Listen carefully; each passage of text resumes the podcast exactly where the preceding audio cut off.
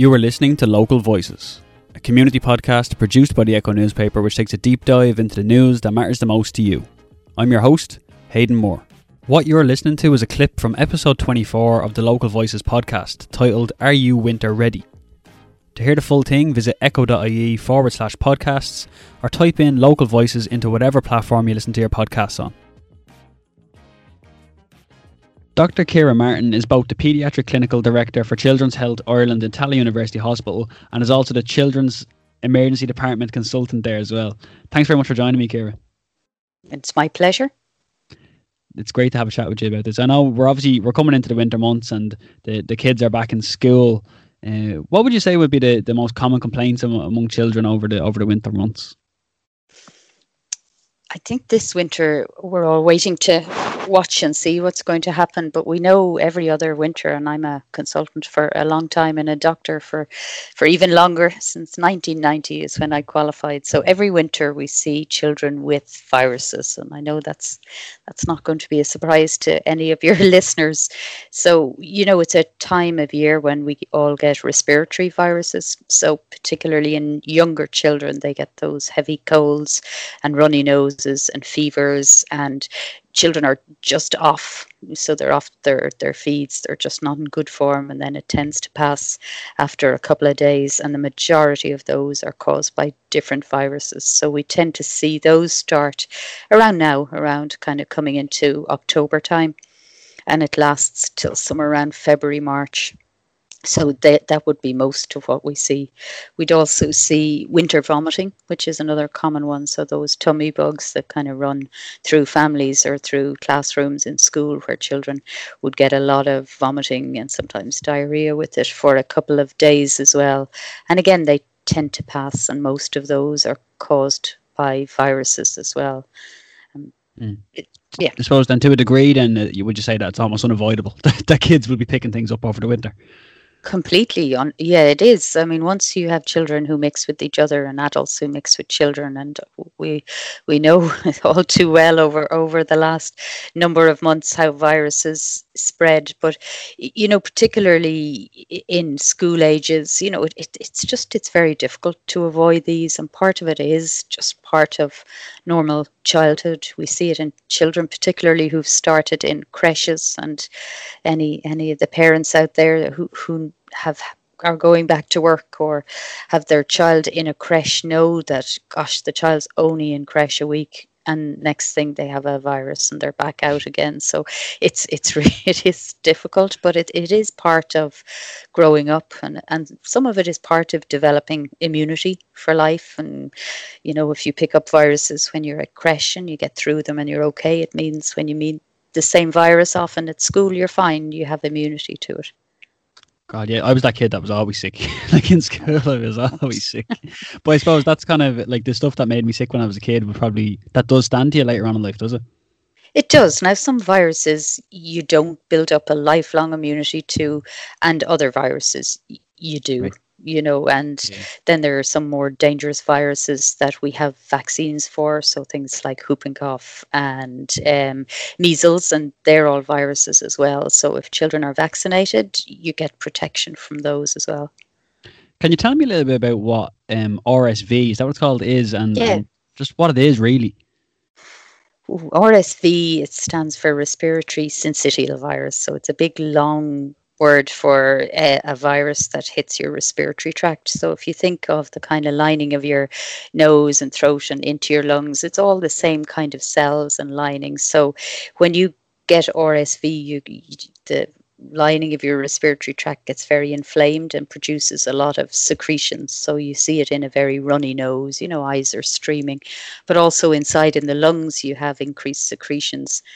And for, you know, an older child or a toddler, it just means they cough a lot. It lasts for about 10 days and then they get better.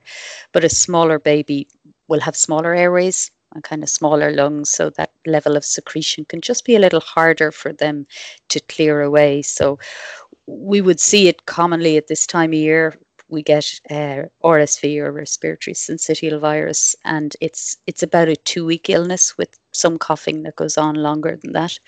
We tend to see it gets worse over the first 5 days. So each day your child is just a little sicker than they were the day before. And then once you get to about the 4th or 5th day, that's often the day people come into us, or come into us in the emergency department, or come into their GP, because you feel like your child is just not getting better. And that's true. They stay where they are then for about another 3 or 4 days, and then they slowly get better after that. So it's about a 2-week illness, but can be very worrying for parents, you know, because the child isn't sleeping well, not feeding well, and really looks miserable as well. Absolutely. It can be a very worrying thing, and especially coming into, like, with everything going on right now, have you found that people are probably a little bit more hesitant about visiting the emergency department and hospital? It's really hard time, and you know, my own children are grown up, but it's a really hard time for parents with young children and babies, because you've got two lots of worries. Not only are you worried about your child and the virus that you have, or do they need oxygen or fluids, but now you're also worried that if you come into hospital, are you putting yourself or your child at risk because you're coming into a hospital?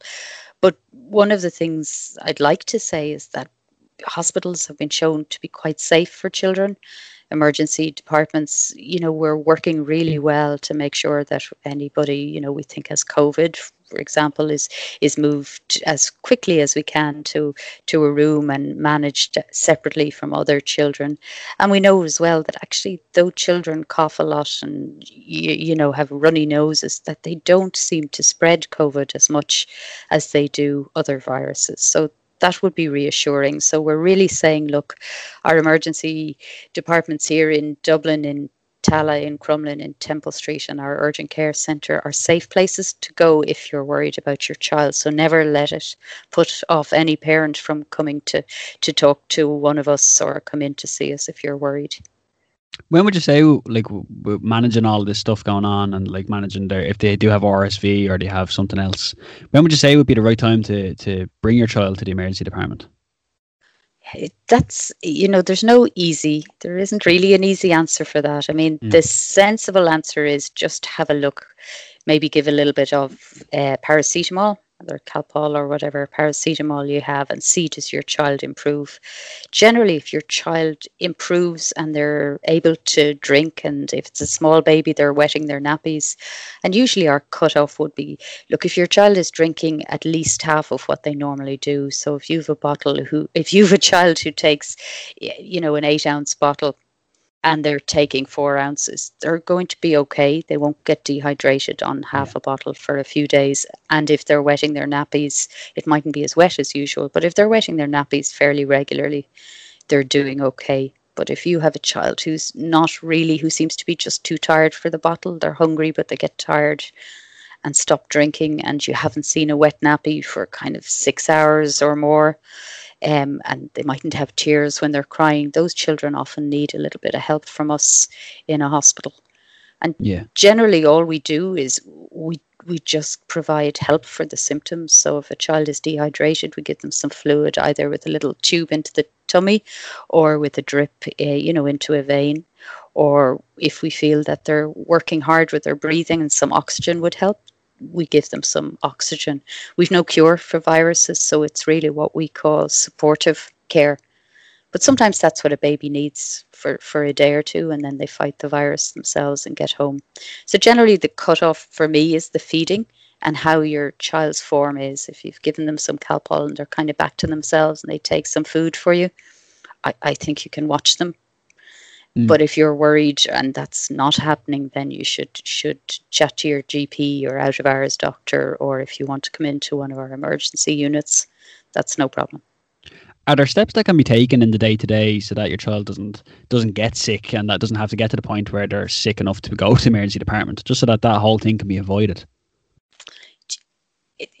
I think that'll be interesting for us this winter, won't it? Because, you know, certainly last winter I was talking to mum, and there were a couple of stories around for people whose babies were getting sick, and there was a little bit of there were people saying, look, don't kiss babies. you know, it's we all want to hug and hold and kiss them, but you know, at christenings or at parties or around Christmas time, if you're visiting people with young children or babies and you've a head cold yourself, just be careful. And I think we're all learning that now, probably a harder way than we ever thought we would. Keeping your hands clean, you know, using tissues, throwing out the tissues, washing your hands after you use them. They're really important for keeping your children safe. And then ultimately, you can't prevent it completely, because once children are mixing or, you know, at school or at creche, it's really hard to stop it. Yeah, and that actually, is that something that I wanted to ask? Just you mentioned there about you just want to hug the baby or give it a kiss at christening or whatever. Mm. Is there actually a danger there where just slightly separate to what we're talking about, I suppose, when a baby is born, in terms of like other people holding your child or anything like that, is there actually a genuine danger there? Well, I mean, firstly, we'd always say if at all possible and a baby is breastfed, that gives them some immunity. Certainly, if you have a head cold or you're brewing a flu and you hug or kiss a baby and you transmit the flu to that baby won't have the immunity they need. So, you know, I don't really want to be very dramatic and say you are putting the baby at risk, but you are putting the baby at risk of an infection. And that can be difficult. So certainly I would say for any babies under 8 weeks, I would be inclined to not to kind of go near them unless it was a close relative and the parents are very happy. Yeah. And generally I'd say, look, if the parents are happy, that's fine. But if you have a mom or dad who's saying, you know, I'd rather you didn't pick up the baby yet, I think up to about 8 weeks till they get some of their vaccines and their immunity. I think that's probably sensible enough. Look, it is a very tricky time as we've been speaking about, but would you be urging parents to get their children the influenza vaccine, especially with everything going on with COVID-19, just so that you can distinguish for if people are going to the emergency department, so that it's easier to distinguish between COVID and something like a flu or a cold? Yeah, do you know, it's really hard to distinguish between COVID, a flu and a cold, and that's one of the really hard pieces with COVID at the moment. But you know, flu, aside from COVID, we've no vaccine for that, but flu is horrible. You know, flu makes your child miserable. I mean, I don't know if you've had flu yourself, but it's a virus that affects your whole body. You have a headache, your muscles ache, you're not in the mood for eating or drinking, your temperature is up, you just feel exhausted, and it lasts, you know, a good 10 days or so, and it's a miserable illness.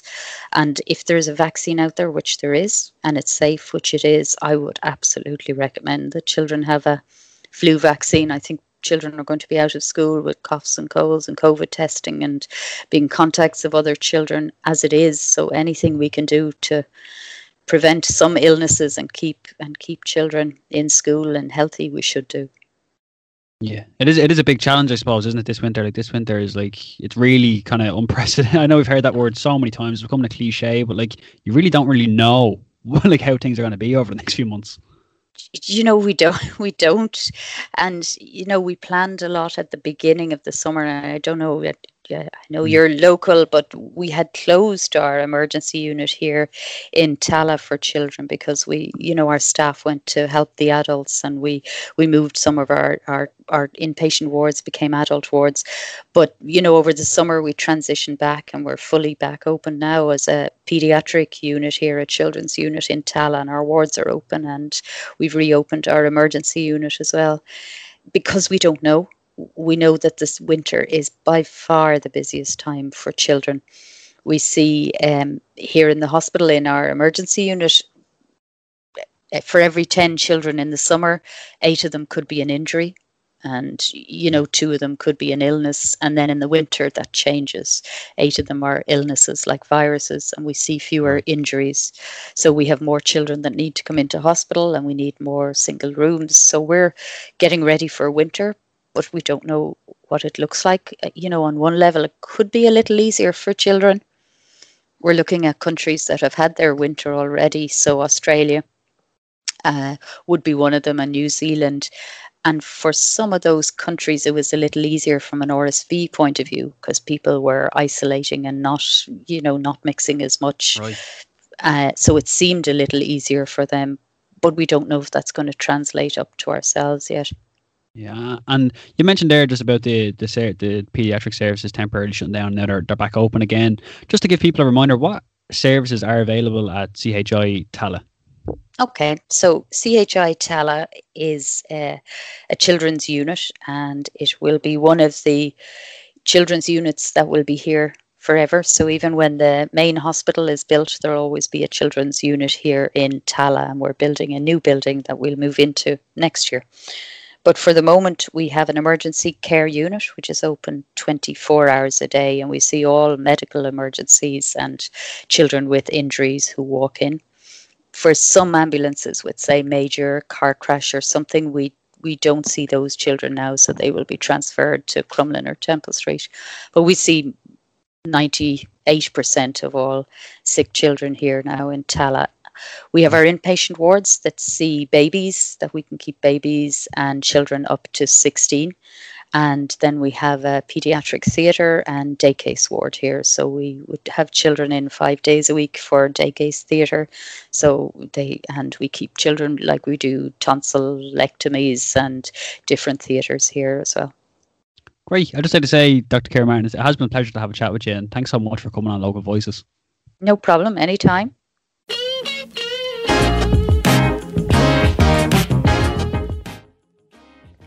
Don't forget, this interview was part of a bigger episode of Local Voices. To listen to the full thing, visit echo.ie/podcasts or type in Local Voices into your streaming platform of choice.